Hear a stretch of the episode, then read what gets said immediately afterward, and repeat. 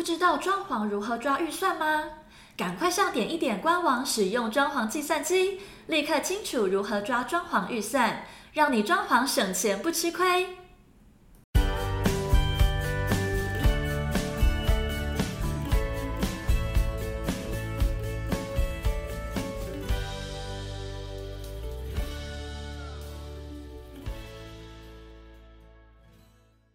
欢迎收听你家我家，大家好，我是 Jordan。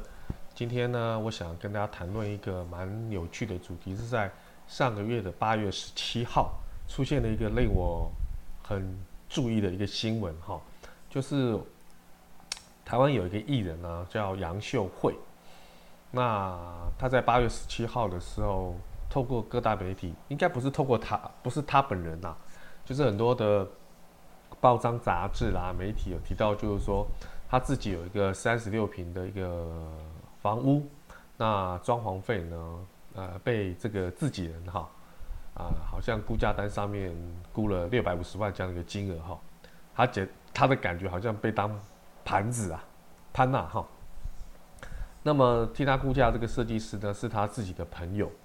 那他在自己的十七号的脸书呢。就是说有发文表示说，他之前也是找他自己这个朋友做装潢，那他会认为说找自己认识的人价格会比较合理，就没想到对方开价竟然开六百五十万哦，让他非常难以接受。那他，自己强调说，虽然是艺人，但赚的也是辛苦钱哈。那如果说他一直出现天价，就是装潢的天价哈，那杨秀慧的意思是说，我情愿买新房。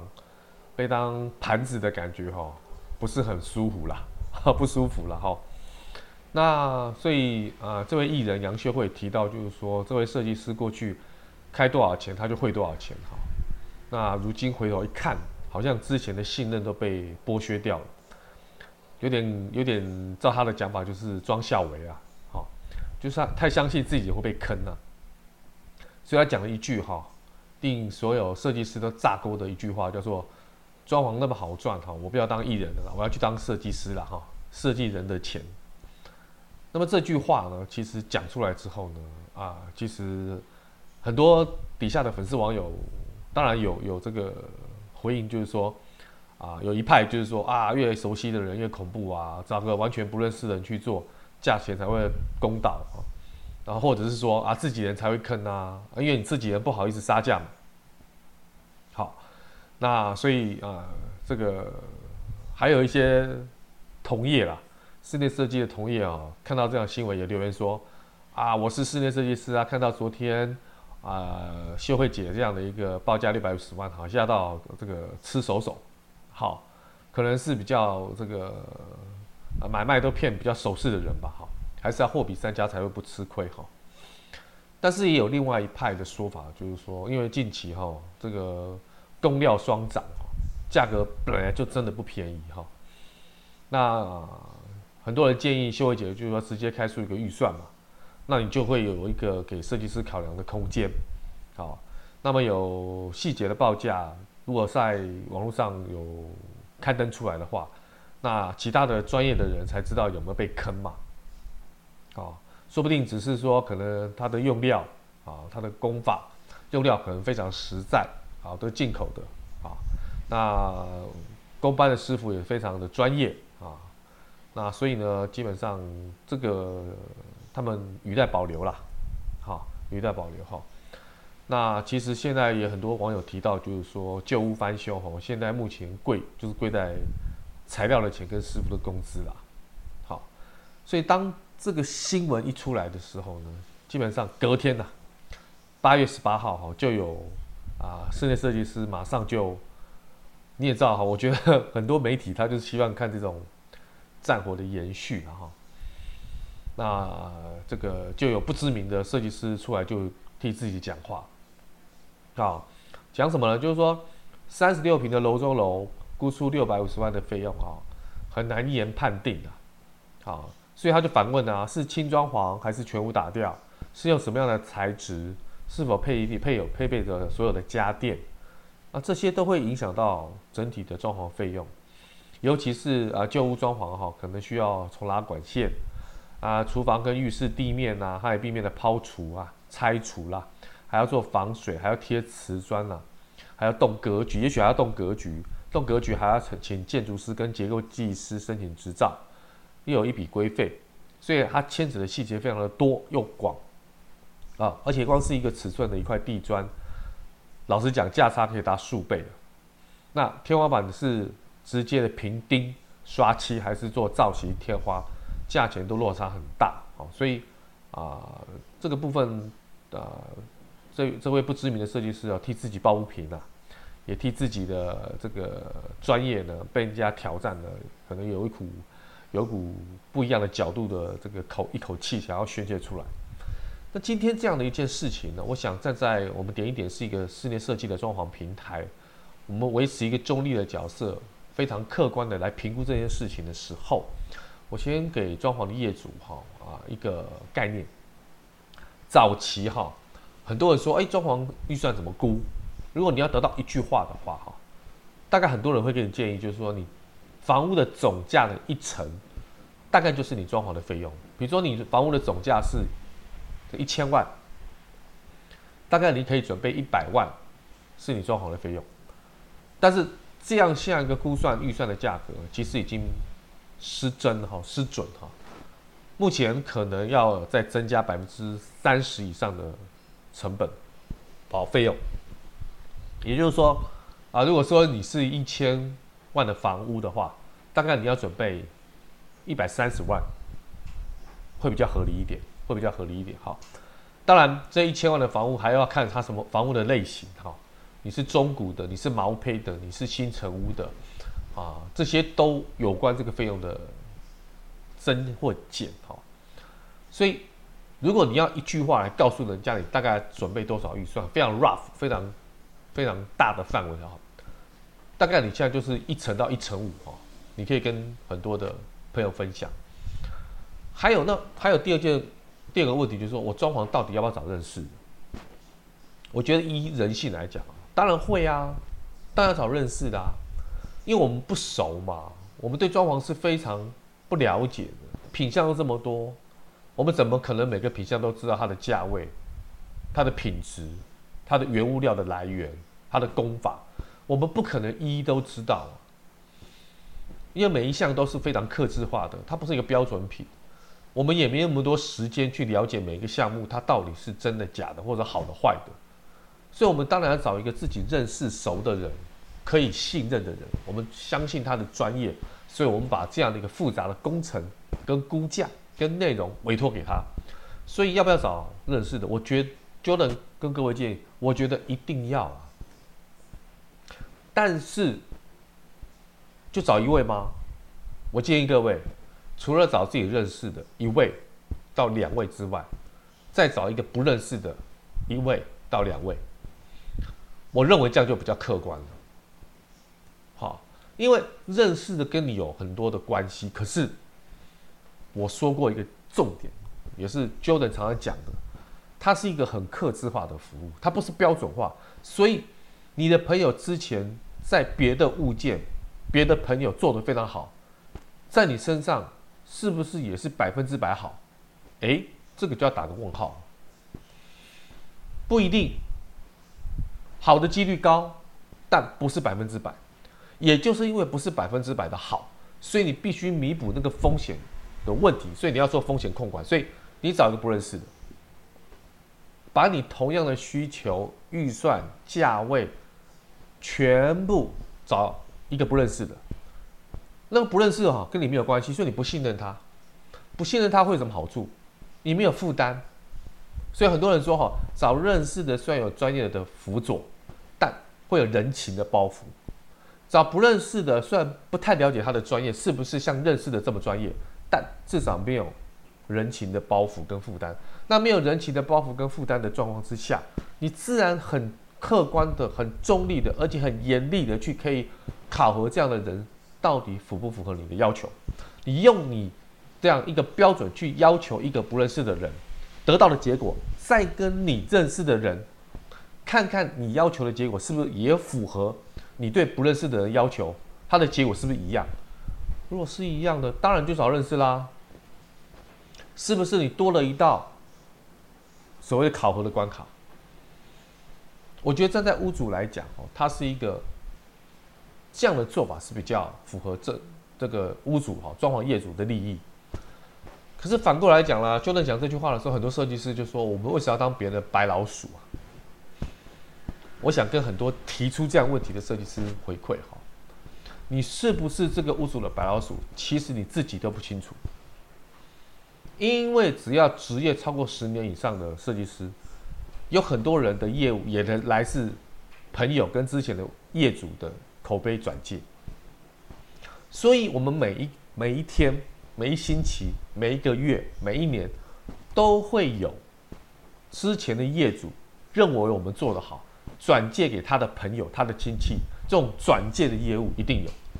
但是我们也一定有那种完全不认识的人，透过呃你的口碑名气，透过网络直接打电话给你的，也会有。你要不要接呢？我觉得你会接，你会去了解，因为每一个业务来讲，对设计师来讲都是一个珍贵的业务，所以不管是不是认识的。对设计师而言，都是战战兢兢、非常谨慎啊，非常仔细来完成业主对你的期待，不管有没有签约。所以，如果你是这样一个心态的设计师来问我这个问题，说，那我们是不是别人的白白老鼠？我觉得这个态度哈就有点差池。你不是白老鼠，你绝对是一个专业的人士，你提供服务给你的客户，青睐你的客户，信任你的客户，你用你的专业来拿到这个案件。但不是每个案件你百分之百都可以拿到，就好像卖车的、卖房子的、卖保险的、卖保养品的，他也不可能在他行销或销售的过程当中，每个案件百分之百成交。一样的逻辑，不管有没有成交，我们展现最好的自己、最专业的自己，让我们的业主对我们青睐，来选择我们来做装潢跟设计。那有的时候就是天时地利人和嘛，要有的时候就是缘分。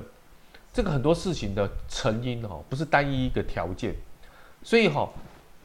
常常我会跟设计师分享，尤其我们是平台，我们认识这么多的设计师，合作这么多年，就是你做任何事情，在成交之前哈，要非常非常的积极啊，但你不要心急啊，不管有没有成交，都是平常心，平常心有个非常重要的关键，跟设计师也顺便分享，你的业务量只要够多。你每件 case 都是平常心，你之所以没有平常心，就是你的业务量不够大，所以因为你太在乎了每个案件的得与失，所以你就会有刚才那个想法。那你要维持如何维持你的案量？多而且会成交呢？所以你要不断的跟很多的异业、同业、上下游做合作，我觉得这也是设计师的难处了。好，所以。我要请装潢的业主要多多体谅我们设计师，他做的事情真的非常的多，要跟你丈量，要咨询，要谈图，要画图，要监工，还要找很多的统包发包，还要对口这些建材的这些师傅跟工人，还要保护。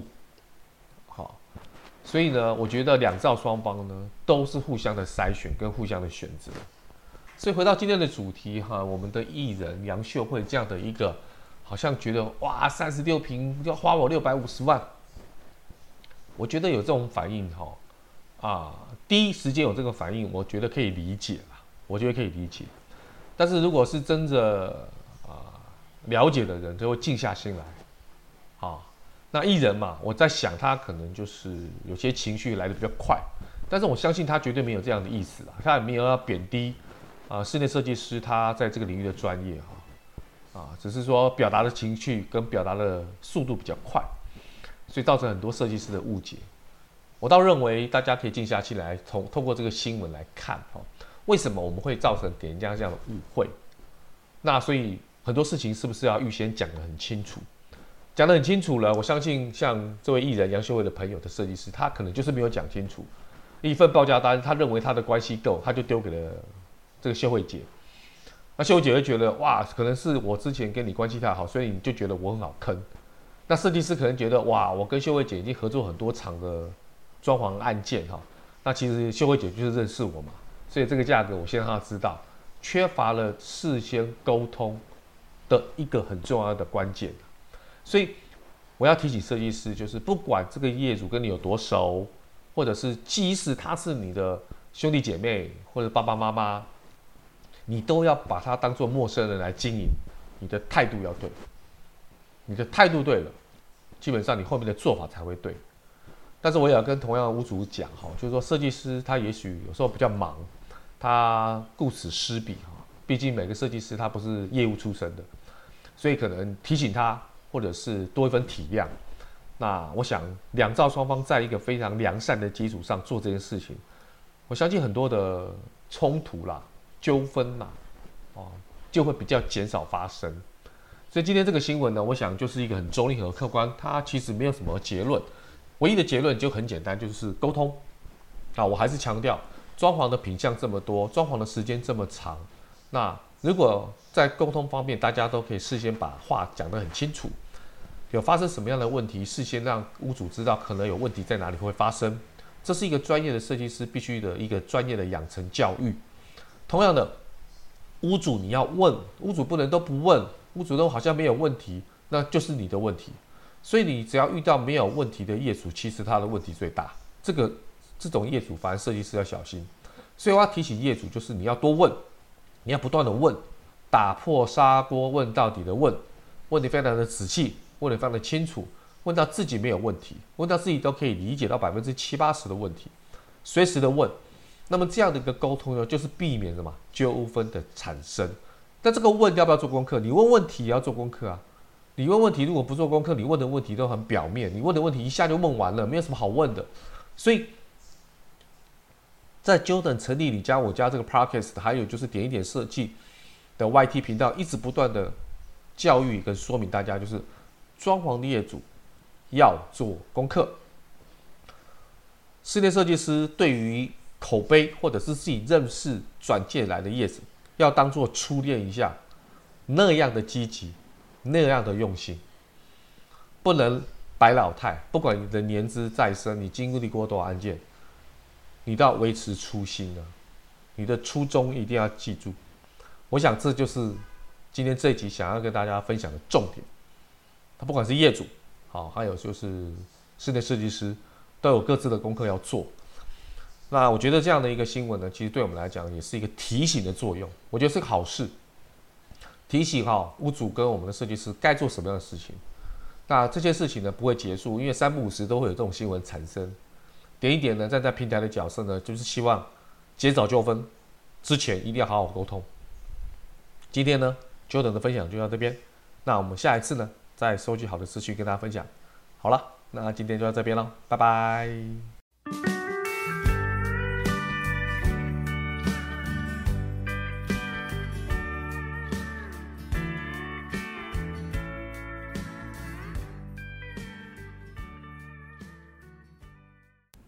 不知道装潢如何抓预算吗？赶快上点一点官网使用装潢计算机，立刻清楚如何抓装潢预算，让你装潢省钱不吃亏。